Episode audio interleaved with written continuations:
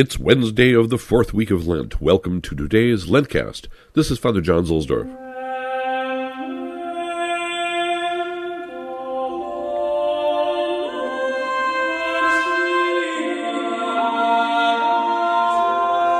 Today our collect church is St. Menas, which was at the first milestone of the Via Ostiense heading out toward the coast, and of course going past St. Paul's outside the walls, which is our Roman station today.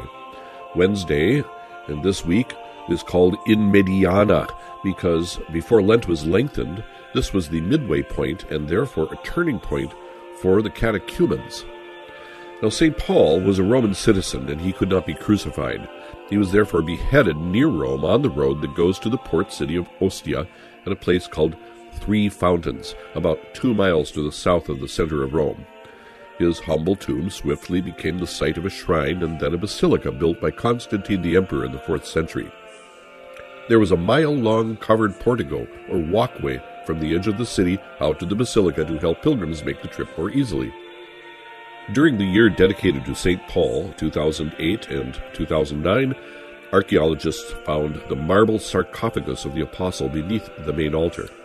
In the tomb were bone fragments dating to the first century and remains of cloth of purple, the imperial color with gold threads, very like the cloth that was found to have been wrapped around Peter's bones, discovered in the place archaeologists excavated under St. Peter's Basilica during the reign of Pius XII.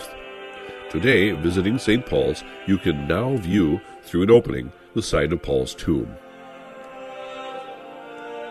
In ancient times, catechumens today at St. Paul's would be called by name to come forward, where the priest would put salt in their mouths, which is still part of the traditional form of baptism, and they would kneel as a cross was traced on their foreheads by their sponsors, and this was repeated three times with exorcisms.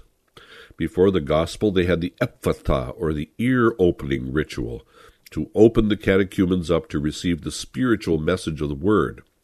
And then they had the traditio symboli, the handing over of the creed. The creed was sung in Greek and Latin, while an acolyte held a hand over their heads, and they were taught the Our Father for the first time. And then it was explained to them by the bishop. They were sent away however, before the sacrificial part of the Mass began.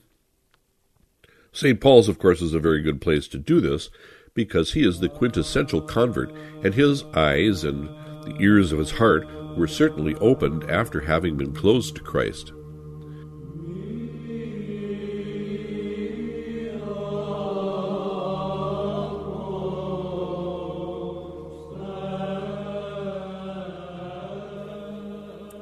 As we move toward Passion Tide and then toward Easter, we should try to recapture something of the spirit of the catechumen.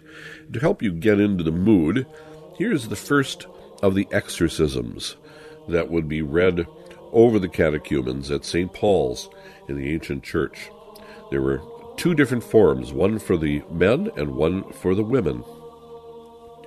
O God of Abraham, God of Isaac, and God of Jacob, O God who didst appear on Mount Sinai to thy servant Moses, and didst lead Israel forth from Egypt, appointing the angel of thy mercy to guard them by day and by night.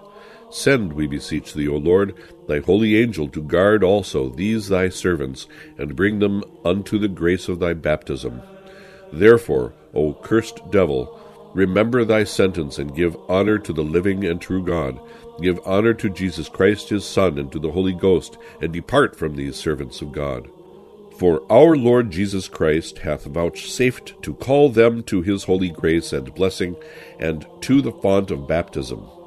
And this sign of the cross which we make on their foreheads mayst thou, cursed devil, never dare to violate.